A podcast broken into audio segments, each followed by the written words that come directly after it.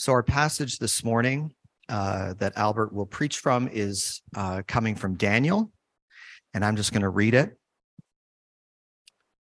Uh, Daniel chapter 1, beginning in verse 8 and going until verse 21.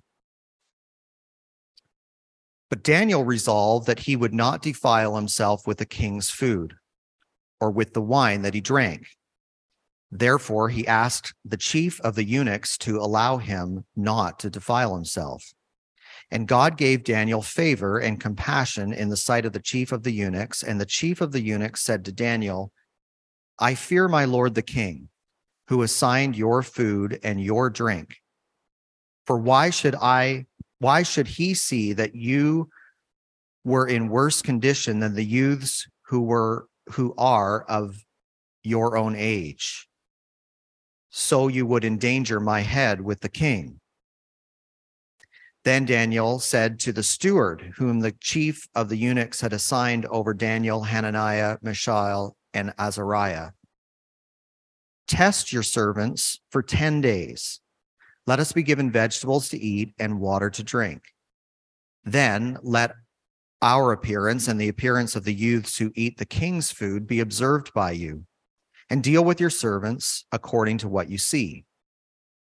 So he listened to them in this matter and tested them for 10 days, tested them for 10 days. At the end of 10 days, it was seen that they were better in appearance and fatter in flesh than all the youths who ate the king's food. So the steward took away their food and the wine they were to drink and gave them vegetables. Bah, bah. Uh, these are the lines that Linda and I uh, tried to perfect with two year old Christopher. That's him at our old church. And he was playing uh, the role of sheep in the Christmas play. Uh, and his role was just simply to time that bah perfectly uh, and to just know his role, his place in the story. And so, as much as a two year old could understand, I gave him the inspirational talk you go and be the best little sheep that you can be, Christopher. And so he found his place in the story and played his role perfectly until he wandered off the stage. Um, as I joked with other parents afterwards, I said, That's what sheep do. They wander off, you know? And he was method acting, right? What a thespian genius and prodigy. now, I start that way just to get us to now think more uh, seriously about our own lives, just now as adults, young adults, um, wherever we're at, we're in our life. Uh, where's my place in the story? I'm going to just first pose that broadly, vaguely, you know, just as you think of life and where are you at in your story.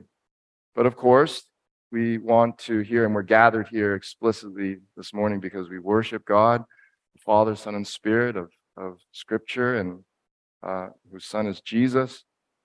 Where's my place in God's gospel story? It's something we should continually be thinking about, especially as Christ followers. And the invitation is there for our friends who haven't placed faith in Jesus yet to think about that. Now, to remind you, and I, you know, more I think about this, I, I think this is a universal truth because God has really woven this um, experience, this this making life into life, and it's called the story arc. And through history, just people who study stories and literature, they, they see this theme, this just constantly recurring theme in life and in stories, and it's called the story arc. And basically, export a bit you, you always start with your status quo, just how things are at at the present. Uh, but then life progresses and there's rising tension through different incidents, through conflicts, and, and wondering what's going to happen until you get to, usually in the middle of the story, the climax, where it all sort of comes together. And now it's like you're standing at the edge of a cliff and you're looking for resolution. And so hopefully that resolution does come. And a good story always has that resolution, the, the, one of the most famous ones, and they lived happily ever after, right? But this idea of a story arc is true, not just for fiction, uh, but in real life. This is how life works. Life is a story that way. And so for the Christian, between the climax as we see the world for us, the climax, I think, is Jesus coming to earth, being crucified, and then being resurrected. That's the climax from a gospel story perspective. And we're waiting for Christ to return again and to consummate his kingdom. And so, in between the climax and the resolution, I think what Peter would have us understand and Daniel is that really one major attitude that we're supposed to carry until the end is be holy as God is holy. That, that, that's a non optional, major theme and posture, heart attitude that the church and Christians are meant to have, to keep pressing into that. What does that mean? And so, as we have the mindset of those in exile, those who are passing through, that earth is not our true home, we're awaiting, as the writer of Hebrews says, for better country. Just as the saints of old were longing for better country, a heavenly one. Uh, as they describe, the writer of Hebrews describes Abraham longing for the city whose foundations are set by God Himself, eternal foundations, whose architect is God Himself. And as we see in Revelation, the new Jerusalem, the new creation. And so as we await resolution, we need to find our place in this part of the story. And that by God's grace in Christ, that overflowing through us would be a holiness, just as God is holy. And so I want you to imagine uh, an umbrella with spokes. And the umbrella of God's character, tried to convince you last week, you have to boil down who God is. It's his holiness. That's the most important umbrella attribute of God. And then from there, the spokes are his love, his justice, and on and on and on. So, similarly, for you and I as well, when we think of our character, think of your character as an umbrella. As the Christ follower, you're meant to first have an umbrella of holiness. And that's supposed to be the big picture theme of our lives to keep pursuing holiness as God is holy. And then the spokes would be our family life, our friendships, our relationships, our conduct, our work, our rest, and, and just uh, whatever, you know, morality and character. Um, those would all be the spokes. And it's supposed to flow from this pursuit of holiness. And so, again, uh, the, the prayer today that I hope will stir up in your heart as sort of a big picture summary of, of the message today is the same as last week, because I want to show you that Daniel understood about 500 years before Peter, what Peter is trying to teach the church um, some 2,000 years ago and still today to you and me as the church. And it would be, Lord, help me be holy as you are holy. And certainly we need his help. We need his grace. We need his undeserved, kind help in this. Because even as God sees us and declares us as set us apart in identity as holy. He sees us as perfectly righteous in Christ, and yet we're working towards that, and we stumble and fall even on our best days towards that holiness. So, Lord, help me. And so I want to ask for the rest of our time together what can we learn from Daniel about God's call to his people to holiness, especially uh, in the context of being in exile? And so Daniel was literally a political exile living in exile, but more importantly, I, am pretty confident um, when we see Daniel uh, in eternity, uh, he would agree with this thought, this thought, this, this statement that beyond physical, literal, geographical exile, uh, Daniel understood what Peter meant, that he was in spiritual exile. And he was trying to figure out how to be a Yahweh worshiping soul and to preserve that, to protect that, even as he lived in a enemy foreign um, land. And so um, I want you to uh, be able to see with me. I'm going to draw out about six things about what it means, what, what, what we're to learn from Daniel about God's call to holiness. So let's start going through these. First, the pursuit of holiness is unchanging. And if you're not convinced yet, I, I hope you can be convinced in this moment. The pursuit of holiness is not optional it is necessary for the Christ follower. Why? Because God hasn't changed. I hope you find some wonder in this because I certainly did as I reflected on it during the week in preparation for the sermon. God, who is God of Daniel, some around 2,500 years ago, is still the same God today. Even beyond that, the, the God that Daniel based his holiness upon, meaning the Mosaic law and God's call to Israel, so meaning the God of Moses is the same God of Daniel, the same God of Peter, who picks up on this unchanging theme of pursuing holiness. And so the same God who helped Daniel to be holy, as God is holy, is the same God still today. And you can be comforted, be strengthened that He is for you in Christ, and He will help you live out faithfully as Daniel did. God hasn't changed. The God of Daniel is our God today.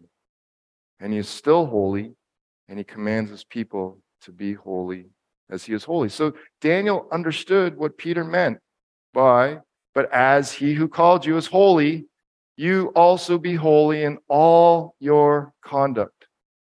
Since it is written, You shall be holy, for I am holy. And so here we see an example of just God, there's a unity to even the law he gave through Moses, and that this still applies to Christians today in Christ, New Testament Christians. God hasn't changed, his call is unchanging. Next, the pursuit of holiness needs resolvedness. Resolvedness. And so, where do we see Daniel's holiness? First, um, says a quick aside Proverbs 27 2 advises uh, don't praise yourself, let someone else do it. Um, Daniel was written by uh, Daniel, as far as we know. Uh, and so, I want you to first see, before you think that Daniel is, is self boasting, I want you to see that uh, someone around Daniel recognized his faithful, holy witness. And so we look to Ezekiel, who was a contemporary of Daniel uh, and another major prophet. Um, and we see his prophecy in scripture. And he says, now the, the context isn't so much important. I just want you to appreciate the bolded part here. And the word of the Lord came to me, to Ezekiel, Son of man, when a land sins against me by acting faithlessly, and I stretch out my hand against it and break its supply of bread and send famine upon it and cut off from it man and beast, even if these three men. And so Ezekiel acknowledges in the presence of God's people and before God as a true prophet. So, meaning God is acknowledging these three men as well, even if these three men, just a dream team of holiness, if you will Noah, Daniel, and Job, even if these three men were in it, they would deliver but their own lives by their righteousness, declares the Lord. Again, I want you to just catch the fact that these men are considered, just recorded, as people who lived the holy life that God called them to. They weren't perfect, but in all, at the end, that they lived the holy life that God called them to. And so we're, we're to learn from Daniel about his resolvedness. As we pick up in verse 8, this is autobiographical. This is Daniel because he wrote it. He's, he's, so it's autobiography, and he gives us a window into his heart. But Daniel resolved that he would not defile himself. And so, first, I, I, want you to see that Daniel did care about holiness because why? He did not want to defile himself. In the Bible, uh, the opposite of holy is to be defiled, to be unclean. And so we see da- uh, Daniel's very clear goal here. I want to preserve holiness. I want to fight for holiness in my life. And all the more, uh, this word resolved in the Hebrew, it, it actually reads literally uh, Daniel set out in his heart. Try to think back to a time when, when you were so, for better and worse, stubbornly, you know, just set. I'm going to do this. I'm going to be this. I'm going to say this or whatnot. And, and, and so we, we take all the, the good of that sort of just being anchored and so here we see that Daniel, he set in his heart. That's what the English translation means when it says resolved. He was set in his heart. Now, this is important because we're going to back up a little bit um, to verse 7. And we see here that the chief of the eunuchs, uh, just to begin to understand what's going on, just think of the king as, say, like the president, CEO, uh, and then this is the C suite. Okay? You could think of the chief of the eunuchs as part of the C suite, one of the, the chief, you know, eunuch officer, right? The chief, uh, maybe knowledge officers or, or whatnot. So he's high up, and the chief of the eunuchs gave. And so this word gave is actually the same word that Daniel uses about his heart to be resolved. Uh, you'll see in a second, um, shum. That's the Hebrew word. It's the same word. In the English, it's translated differently, but in the Hebrew, it's it's the exact same word. So Daniel's making a point here. You see Nebuchadnezzar, or sorry, chief of the eunuchs, trying to set something on Daniel. And here it was these secular names, these uh, Babylonian names. And Daniel, he called Belteshazzar. And, and sorry, and that word called is actually the same word. It's not actually to name. It, it's, and this would read literally, and Daniel, he set the name Belteshazzar. And then to make a real contrasting point, to really make the point, the culture's trying to set something on me. Twice before in verse 7. But Daniel, no, I'm going to set in my heart to keep following God the way that I know He's calling me to. So hopefully this helps. I know this literally just looks like, you know, the expression, that's all French to me. Okay, it's all Hebrew to you. I get it. But I just want you to see it. And the chief of the eunuchs showed them names. He tried to set something on them, and he set Belteshazzar on him. But Daniel was set in his heart that he would not defile himself. And so Daniel is deliberately countering the culture in the way that he knows to in that moment. So Daniel understood. I want you to be able to connect the dots between the Old Testament and the New. Daniel understood what Peter meant by therefore, this was last week's passage, therefore, preparing your minds for action. This is Peter's way of saying, be resolved in your heart. Be intentional in your thoughts as you head out to the day, as you're about to do relationship with whoever it is. Again, at just whatever situation you find yourself, be intentional. Don't be reactive, but proactively, preemptively, just think through for yourself what is your compass? What are your morals? What is your motivation? What are your means? And so Daniel understood what Peter meant by preparing your minds for action, being sober minded. And now for us, um, and Peter specifically, set your hope fully on the grace that will be brought to you. So, one way to think of this very practically is that the fight for holiness it starts with this resolvedness and resolvedness as we're to understand from daniel's story it, it's really about and for daniel the heart and mind is one it's about having a clear heart, a clear thought.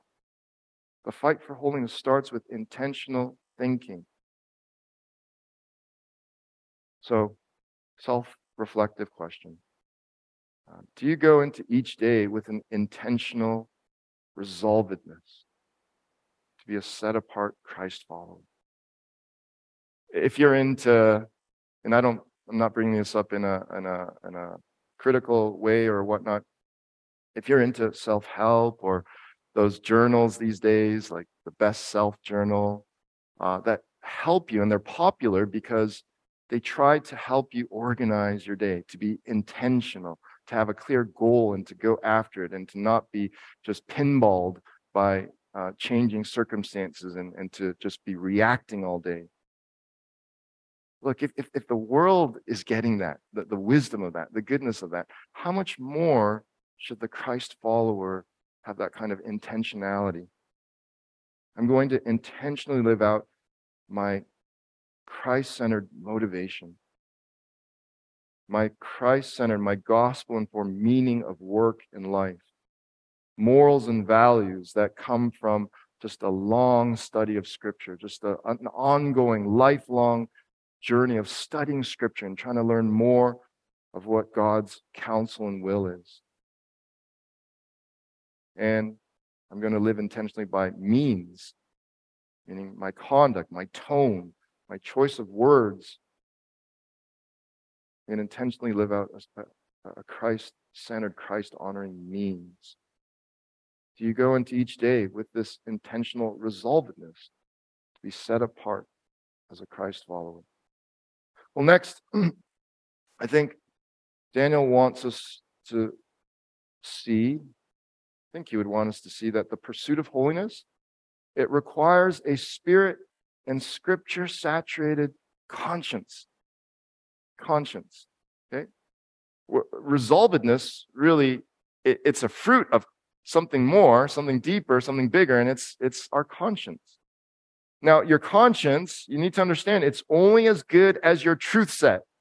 Okay, easy, obvious example. A, a murderer, if their only operating truths are, for example, revenge and greed, okay, Th- those motives uh, strong enough in one person's heart easily get them to the place of committing that act of murder, and with a clear conscience, right? It's not until you throw into his or her truth set for example, say the dignity of life or the goodness of forgiveness and healing, then a conscience begins to become torn. So a good conscience is only as good as your truth set. So that's why we're saying the pursuit of holiness requires a spirit and scripture saturated conscience. Now, where do we see this in Daniel? First, I want you to see that he's operating by a certain conscience. Because, let's go back to verse 8, but Daniel resolved that he would not defile himself with the king's food or with the wine that he drank. Now, why would this uh, offend Daniel's conscience? Now, to be clear, the word for defile here in the Hebrew is not the same word that's used in the Mosaic law where there are all these laws, these food laws and ceremonial laws and things that will make you clean and unclean. The, the word for defile here that Daniel chooses, and Daniel, I am confident he knew the law inside and out. And if he wanted to make a point to use the same Hebrew verb from Moses' law about him not wanting to be defiled, I, I'm pretty certain he would have. And so the word here is ga'al, but the word for defile in the Mosaic law is tama, which specifically has a religious tone uh, in the Mosaic law. So the king's food. Some people argue, well, maybe David, or sorry, Daniel didn't want to defile himself because he didn't want to eat foods that were forbidden in the law. But then why the wine? Wine is not forbidden in Moses' law. Perhaps then some people think he didn't want to eat food sacrificed to idols because maybe the king's food was sacrificed to idols first. And Paul deals with something similar some 500, 600 years later uh, in his letters to the church in Corinth. But who's to say that the vegetables that he ended up eating weren't sacrificed as well? I'm trying to get you to see that this is not a dietary law issue here.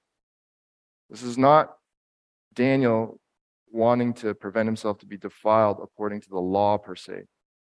Well, then some say, then maybe his rejection of the king's food and wine was symbolic to show that he's not loyal to the king, the Babylonian king. But even Daniel's alternate diet, then, the vegetables and the water, it's still government issue, as one commentator says very aptly. So it's not necessarily symbolic rejection. And the best explanation I uh, came across in, in just preparing for the sermon, uh, and several commentators uh, agreed on this. See, it was about conscience. Beyond God's law, it was a conscience thing. Now, let me try to explain a little bit more. You see, going back to this, the culture trying to set itself on Daniel. This was a traumatic like Daniel and his four and all the other Israelites that were deported, they had experienced terrible trauma up to this point. I mean, first, their motherland is invaded, they're ripped from their families, they're exiled, and now the culture is trying to set new names on them. I wouldn't be surprised if Daniel and the three were actually even made eunuchs, literally made eunuchs, meaning the physical, painful, uh, just uh, emasculating procedure done to them. It's prophesied earlier in, in the Chronicles. And just logically, it makes sense. Why would they be under the chief of the eunuchs? And eunuchs were typically the ones in the king's court with the knowledge, the intelligent ones. And often they were made eunuchs so that they wouldn't mess with the king's harem. Now, we don't know for certain, but I wouldn't be surprised if Daniel even had to undergo that trauma. And we see in his character that he was very courageous, in the best sense, a man. And if he was made a eunuch, to have an effeminism come over him. I'm trying to show you that Daniel here, the, the, the culture was just pounding at him.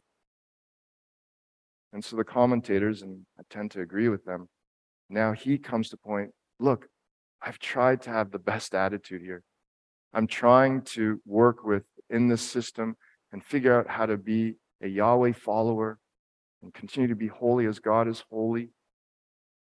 And then came just a final line, just a line in the sand. I, I, I can't go beyond this.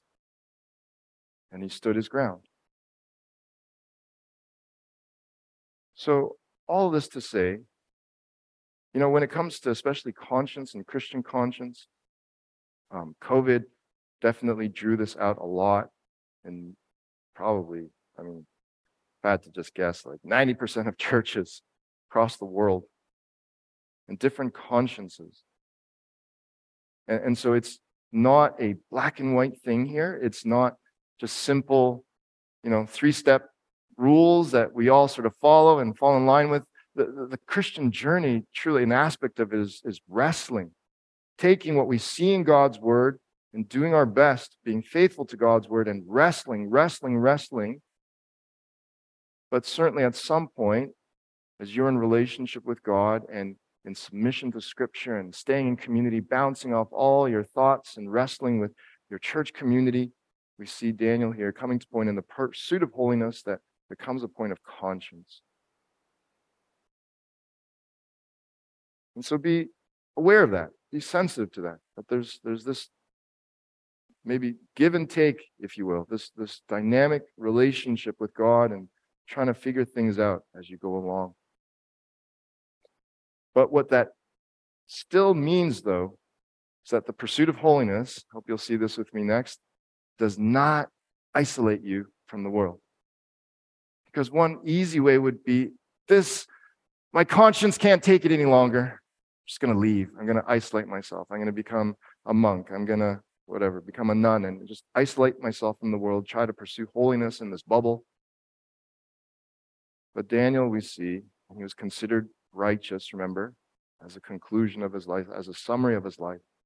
The pursuit of holiness does not isolate you from the world. Daniel doesn't retreat. He figures out how to live out his faith within the system. And so now we begin to see some real examples of Daniel's wisdom and uh, sagacity. And so, therefore, Daniel, he asked, he goes first, the person in the C suite goes right up to the top. He asked the chief of the eunuchs to allow him not to defile himself, to try to live according to his conscience. And so, first, as a pastoral encouragement, I know increasingly, especially living and working in Toronto, you're going to be faced with even moral dilemmas. You, you, might be working at a company that wants you to um, sort of even dial up your support for certain causes and whatnot, go against your conscience. And so we see here with Daniel that his approach is, is first he asked. He tried to start up, I think we can fairly say that he tried to start up a, a reasonable dialogue with the right people. And I want you to be encouraged uh, and to find confidence and to find, find courage uh, with connecting the dot to even verses like 1 Corinthians 10 13 in the New Testament. That if you are tested or tempted, that God will always provide a way out so that you could stand up under it. Hope in that. Hold on to that. Now, just to see how Daniel's wisdom and savvy, maybe even a little bit of street smart, uh, played out. Well, first, let me ask the pastoral question then. Do you wrestle with generally what it means to be an exilic Christ follower then? Like Daniel, I think Daniel, what Paul describes in Colossians 4, uh, it, it's descriptive of Daniel too. Walk in wisdom toward outsiders, making the best use of the time. Let your speech always be gracious, seasoned with salt, meaning pointing to life and solutions to keep preserving, to bring about as much life as possible, as opposed to just joining the toxic complaining party in whatever situation you find yourself in, so that you may know how you ought to answer each person. Or Paul, as he says differently, but similar idea in Romans 12 don't be conformed to the world and its patterns, but be transformed by the renewing of your mind so that you can test and approve. Meaning, going back to the whole talk about conscience, it's not black and white right away. It, it requires wrestling. Wrestling. Take all of what you know of God's word and to figure out how to apply that. that that's the mark of a maturing Christ follower. To really wrestle take God's word, what you know of it, and, and to ask where where do I fit in the story and how do I apply this to my everyday life? And to test and approve what God's good, pleasing, and perfect will is. And so let's see how this plays out. Now, first, as he therefore asked and began this conversation, I love how one commentator put it. You just see hidden and just popping up, just little glimpses here and there in Daniel's story, the profound backdrop, which is God's grace. And just in this little phrase, and God gave Daniel favor and compassion in the sight of the chief of the eunuchs. God gave. And that's a, a telling of God's undeserved, kind help. That it's His grace, really, in the backdrop of everything. So, Christian, first, Let's pause there and, and let's not let this be lost on us. The hope is that God is watching over you. And all the more in Christ, how much more is God's favor and compassion for you in Christ? In Christ. We're now God's unconditional love, his covenantal love, because of this new covenant that's sealed once and for all in Christ how much more is his favor and compassion for you? And so to have the, the confident perspective that no matter what is going on, God's grace is there. God's grace is there. Lord, show me where you're trying to give in this way, like you did to Daniel. And I think it, it should be a prayer of every Christian. Lord, in Christ, Grant me favor. Grant me your favor and compassion in the sight of blank. Whatever circumstance, whatever uh, relationship you need that with, to look to God for that grace. Because how much all the more is that grace there for you and me, that favor and compassion in Christ. I hope you lean into the Father's love that way for you. And so, as Daniel seeks to figure out how to be a witness within the system, you see God giving favor and compassion. Now, the favor and compassion here first is that he doesn't get beheaded immediately. Because as the chief of the eunuchs explains, look, Daniel, I, I get it. If I'm trying to put myself in your shoes, maybe this is what's going on in the eunuch's mind, the chief of the eunuch's mind and heart. I can't imagine what you've been through to come to this point. But if I take your request to the king as is, there's a real possibility that I will get lose my head for it. And so the fact that the chief of the eunuchs doesn't just, you know, nip it in the bud there or have Daniel, you know, just straight taken to the king and and